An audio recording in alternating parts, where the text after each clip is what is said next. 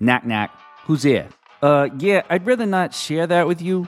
Hey, no sweat. Come on in. Make yourself at home and take anything you want. Wait, you wouldn't let a stranger in your house. Why would you let anonymous traffic scrape your website? Introducing IP Info's Privacy Detection API, a fast and simple way to detect malicious traffic.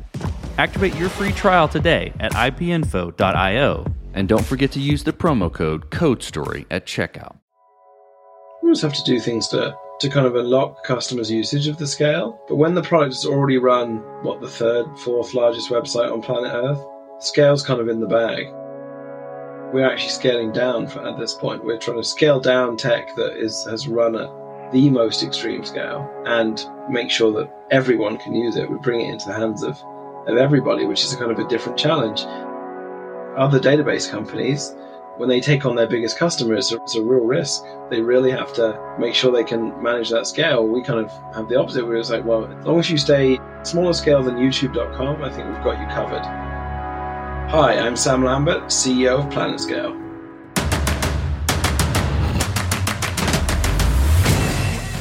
This is Code Story, a podcast bringing you interviews with tech visionaries who share in the critical moments of what it takes to change an industry and build and lead a team that has your back.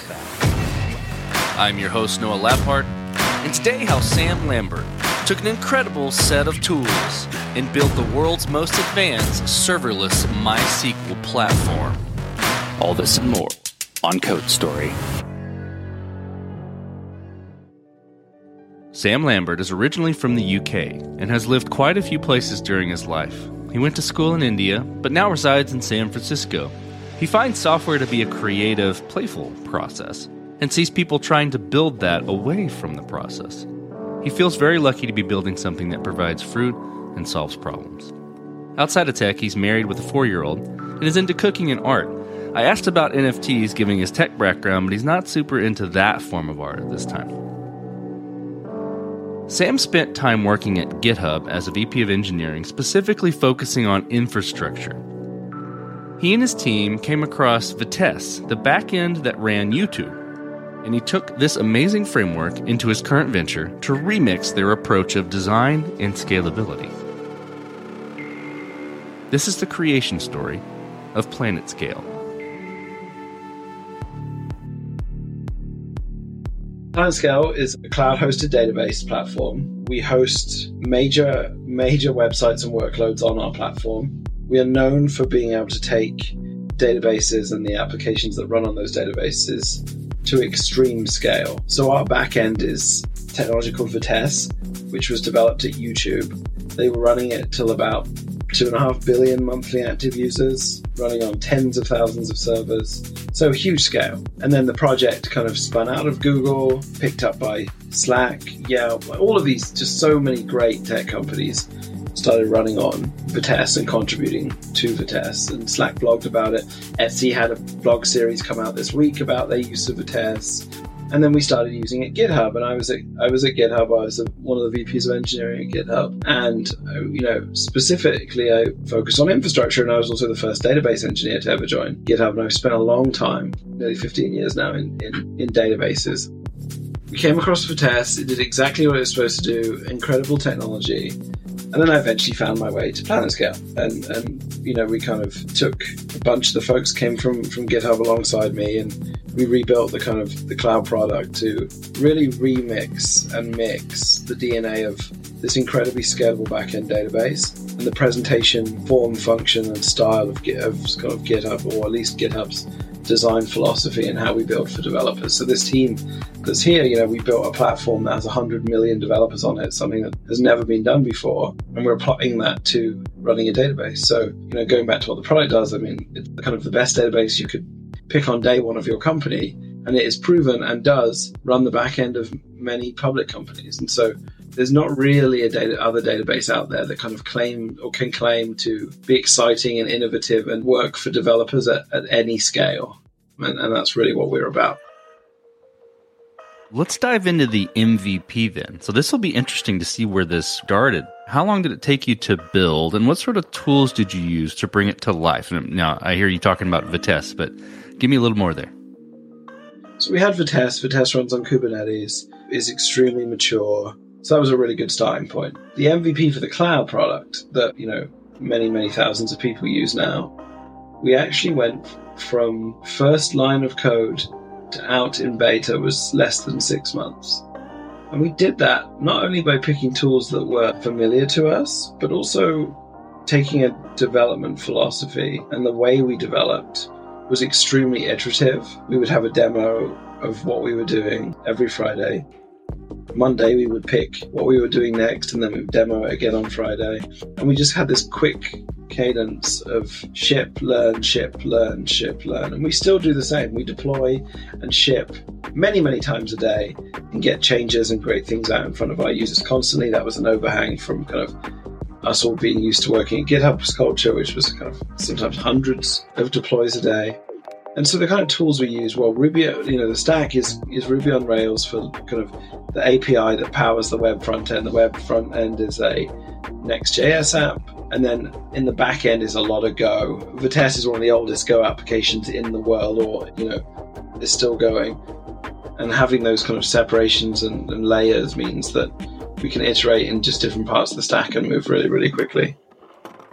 Okay, let's stick on the MVP for a second. So, when you're building any MVP, you got to make certain decisions and trade offs, right? And probably around tooling that you chose, there were some decisions and trade offs, or, you know, limiting how you approached the first problem. Tell me a little bit about those and how you coped with those decisions.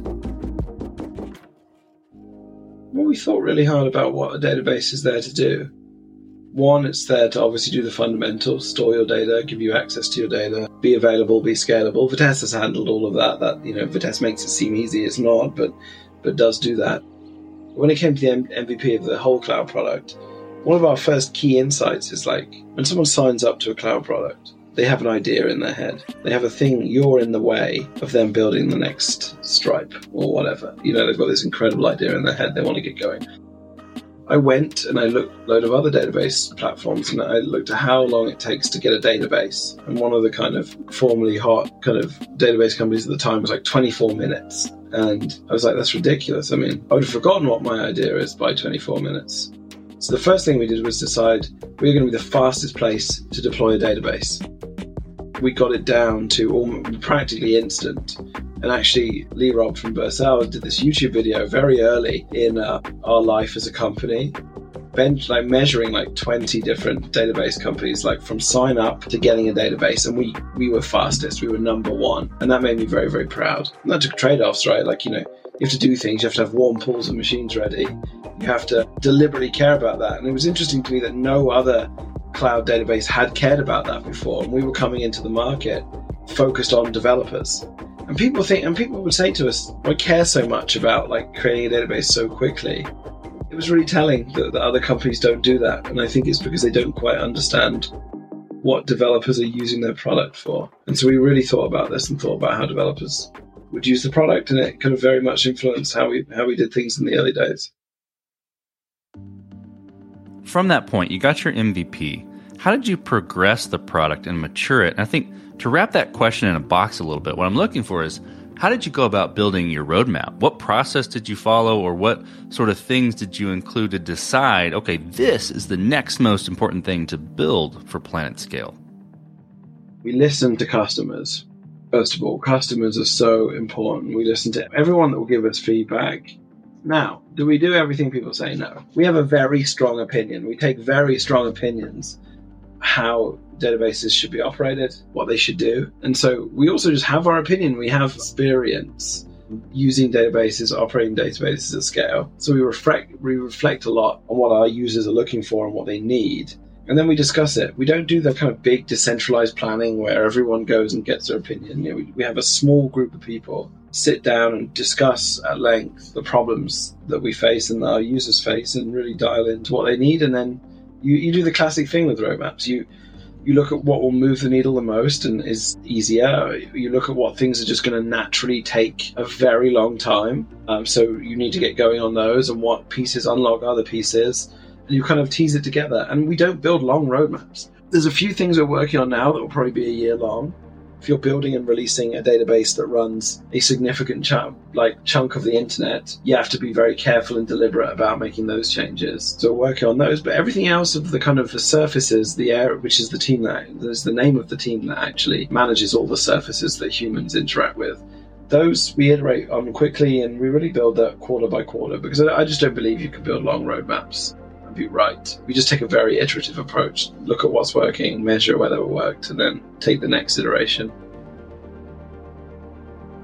Okay, let's switch to team then. So, how did you go about building your team? And, and what did you look for in those people to indicate that they were the winning horses to join you? Just looked at everyone, all of the fantastic people I'd worked with in the past, and kind of started trying to convince them one by one to join the company. And then they knew people from other companies that came along. Our philosophy at PlanetScale is that we want to have a very small team of incredible people. We have a very deliberate performance culture, and that kind of creates this flywheel of just more and more great people trying to kind of bring each other and attract each other to the company. It's not an easy way to run a company always. Um, it takes diligence. It, it, takes really thinking about what performance and being effective at a company is. But yeah, we build it by just looking for absolutely the best folks. I mean, there's some people at our company that are world leading in their field, and it's great. It's a really easy way to do things as well when you just attract kind of amazing people to your company and give them lots of freedom and hard problems to solve. It kind of works from there. Okay, this will be fun to ask. Given given the nature of your product and the description of the tools you're already using, but I'm going to ask it a little bit blindly and let you just run. Did you build this to scale efficiently from day one, or are you fighting this as you grow in any capacity? We always have to do things to to kind of unlock customers' usage of the scale. But when the product has already run what the third, fourth largest website on planet Earth, scale's kind of in the bag we're actually scaling down at this point. We're trying to scale down tech that is has run at the most extreme scale and make sure that everyone can use it. We bring it into the hands of, of everybody, which is a kind of a different challenge. Other database companies, when they take on their biggest customers, it's a real risk. They really have to make sure they can manage that scale. We kind of have the opposite. We're like, well, as long as we kind of, sort of wryly say to customers, as long as you stay smaller scale than youtube.com, I think we've got you covered. So, yeah, I mean, we are about scale, but working at any scale, scale for anybody, no matter where they are in their business life, giving them a simple and smooth graduation path from having no users to having billions of users. You would be the first person uh, I've had on the show that have said we're actually trying to scale down from something that has already, you know, been built for for that that type of scale. It's super cool. Interesting problem, right? Absolutely. Okay, so as you step out on the balcony and you look across all that you've built, what are you most proud of? I try not to be too proud. I think I'm most proud of the team.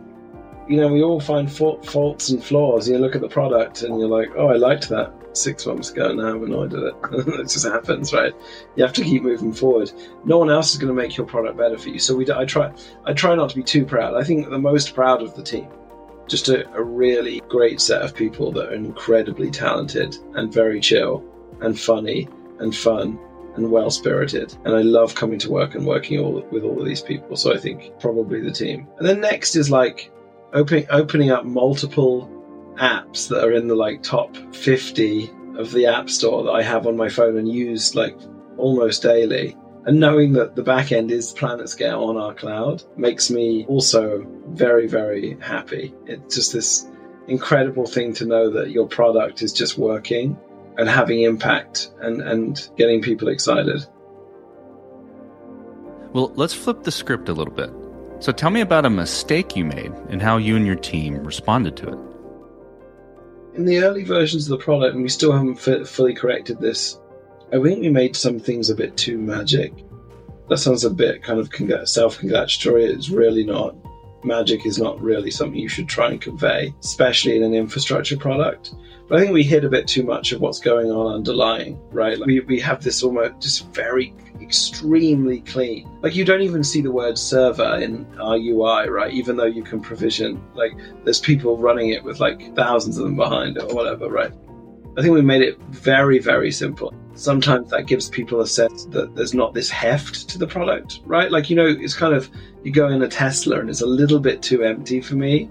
It just doesn't feels too stark. And I think we we oversimplified some of the product, and now we're kind of trying to really thoughtfully add some more of surfacing what's going on under the hood and making it not scary, not something they even have to care about, but something that they're aware of, that we're doing things for them rather than it just being this kind of magic box that kind of just scales and expands. I think we need to show people a little bit more of what's going on under the on under the hood. So we're not we're not we haven't solved that fully yet, but it's something we're we're kind of working on right now. That's kind of one of the top of mind things with the product.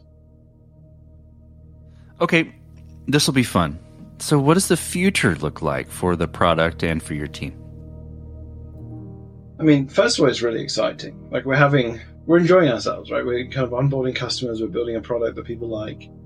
Right now, you know, we're migrating two of the top 200 websites over to PlanetScale onto our cloud platform. So that's like a that's a lot of work, but it's it's good work. We know the technology will work for the customer, so that's one thing that's very kind of very exciting really like the future is keep helping customers win, make them successful, keep building a product that people love. Don't overdo it, don't crowd the product, get it just right. Keep dialing in, keep talking to customers. We've got some more revolutionary products that are coming. We've just shipped PlanetScale Boost. That's getting ready to go GA and get into more and more people's hands. And so that's another kind of exciting evolution and starts to really speak to the power of our backend tech. And we're going to just keep building and, and hopefully keep delighting users with, with some sort of very special pieces of new technology that people haven't seen before. Okay, let's switch to you, Sam. Who influences the way that you work? You know, name a person or many persons or something you look up to and why. A lot of different people I look up to. I tend to take influence not from any one individual because we're all different. We're all good at certain things. We're all deeply flawed in some ways. For me, it's I, I kind of I take inspiration from achievement that, that groups of people have made and products that people have built or things that are exciting or things that are compelling. So yeah, I don't really look to being like one like any one type of person. I kind of just want to build great things like others have built great things. You know, Apple products, for example, is a cliche, but Apple products are something that kind of kicked off my love of computers, the bicycle for the mind, the, these incredible devices that can be presented so evocatively and so beautifully and cleanly.